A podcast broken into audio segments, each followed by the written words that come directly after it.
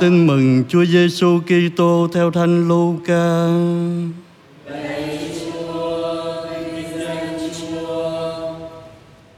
Khi ấy, Chúa Giêsu nói với các thủ lãnh và các biệt phái đã mời người rằng: khi ông dọn tiệc trưa hay tiệc tối, ông chớ mời các bạn hữu, anh em, bà con và những người láng giềng giàu có, kẻo chính họ sẽ mời lại ông mà trả ơn cho ông. Nhưng khi ông dọn tiệc, ông hãy mời những người nghèo khó, tàn tật, què quặt và đuôi mù, thì ông sẽ được phúc, bởi họ không có gì đền ơn cho ông. Vì chưng những người công chính sống lại, ông sẽ được đền ơn. Đó là lời Chúa.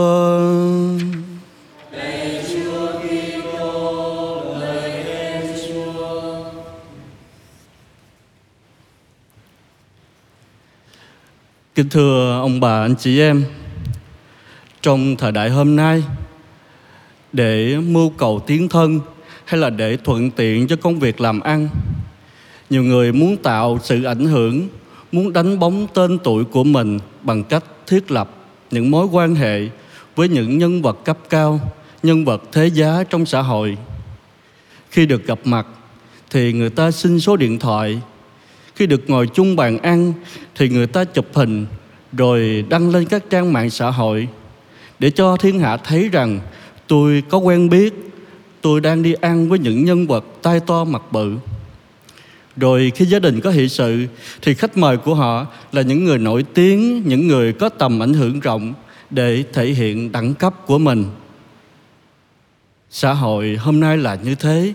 Vậy mà trong Tin Mừng, Chúa Giêsu mời gọi chúng ta hãy tạo cho mình những mối quan hệ với những người bình dân, nếu không muốn nói là những người có địa vị thấp, những người sống bên lề xã hội, bằng việc khi đại tiệc thì mời những người nghèo khó, tàn tật, què quặt, đuôi mù. Bước vô bữa tiệc mà thấy toàn là những người nghèo khó, tàn tật, què quặt, đuôi mù, chắc chúng ta là những người bình dân, chúng ta cũng bỏ ra về ăn tô hủ tiếu gõ còn có lý hơn là nói chi những người có thế giá, những người ăn mặc sang trọng, phải không thưa ông bà anh chị em? Kính thưa ông bà anh chị em, xã hội thời nào cũng vậy, người ta luôn, người nghèo luôn bị loại trừ, luôn bị khinh chê xa lánh.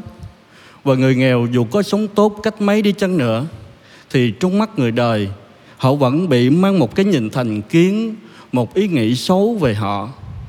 Người nghèo dù có vô tình lấy nhầm món đồ của người khác thì cũng bị cho là ăn cắp. Và còn người giàu dù có cố tình ăn cắp đi chăng nữa thì chỉ bị xem là cầm nhầm mà thôi. Cảm nhận được nỗi đau của người nghèo, thấy được hoàn cảnh đáng thương của họ, Chúa Giêsu mời gọi chúng ta đừng xua đuổi, đừng loại trừ người nghèo ra khỏi cuộc sống của mình.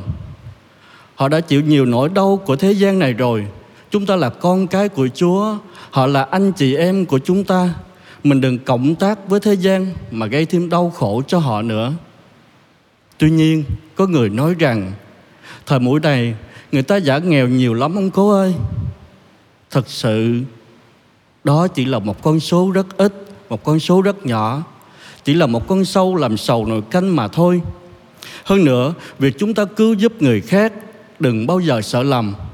Vì việc tốt mình làm, dù có đúng hay sai đối tượng, chắc chắn Chúa sẽ không bao giờ quên những gì mình đã làm cho họ.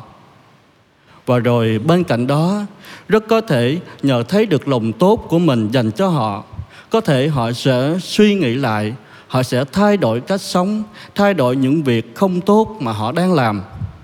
Làm bác ái thì đừng bao giờ tính toán, vì phần thưởng dành cho lòng bác ái sẽ được đền đáp trong ngày Kẻ Lành sống lại. Đó là điều mà Chúa Giêsu đã khẳng định với chúng ta trong bài Tin Mừng hôm nay. Kính thưa ông bà anh chị em, điều thứ hai, khi suy niệm đoạn Tin Mừng hôm nay, trong bối cảnh của tháng mười một, tháng dành riêng cầu nguyện cho các đẳng linh hồn, con thiết nghĩ Chúa Giêsu không chỉ mời gọi chúng ta nhớ đến những người nghèo về vật chất ở thế gian, nhưng Chúa Giêsu còn mời gọi chúng ta nhớ đến những người nghèo về lời cầu nguyện trong luyện ngục. Chúng ta vì cuộc sống mưu sinh, vì bận rộn lo cho những người còn đang sống trên cõi đời này, nên nhiều khi chúng ta đã quên đi những người đã khuất, quên đi những người đã từng dạy dỗ, từng yêu thương, từng có ân nghĩa với chúng ta. Một văn sĩ người Pháp đã nói một câu nói rất hay và cũng đáng để chúng ta suy nghĩ hàng ngày, đặc biệt là trong tháng mười một này. Ông ta nói rằng, đối với những người đã chết thì nấm mồ thật sự của họ không phải là ở trong nghĩa trang, mà là ở trong sự lãng quên của những người còn đang sống. Nhớ đến các đặng linh hồn không làm chúng ta mất nhiều thời gian.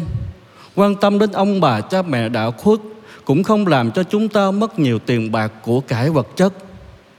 Bởi vì các ngài không cần những ngôi mộ thật lộng lẫy có giăng đá hoa cương, hay là các ngài cũng không cần con cháu tổ chức những cái đám giỗ to nhất làng, có những nhân vật thế giá tham dự, vì những điều đó không giúp cho các ngài sớm thoát khỏi luyện ngục. Nhưng những việc giúp các ngài sớm được lên thiên đàng là thánh lễ, là những lời cầu nguyện, là những hy sinh bác ái của chúng ta. Làm được những điều này, chúng ta đâu có thiệt hại, đâu có mất mát gì đâu thương bạn chị em. Đừng lãng, lãng quên các đẳng linh hồn, đừng lãng quên ông bà cha mẹ đã khuất. Chúng ta hãy cho các ngài xin một chút thời gian của chúng ta thôi. Một chút thời gian chúng ta chẳng đáng là gì, ngồi uống ly cà phê quay qua quay lại một chút cũng hết. Nhưng đối với các ngài, một chút thời gian đó rất là quý giá. Nguyện xin Chúa Giêsu uốn nắn trái tim của mỗi người chúng ta giống như trái tim của Chúa, để chúng ta có thể cảm thương được nỗi đau của người nghèo, để chúng ta có thể cảm nhận được lòng khao khát nước trời của các đẳng linh hồn, để chúng ta cũng yêu thương họ, cứu giúp họ như Chúa đã yêu thương, đã cứu giúp chúng ta. Amen.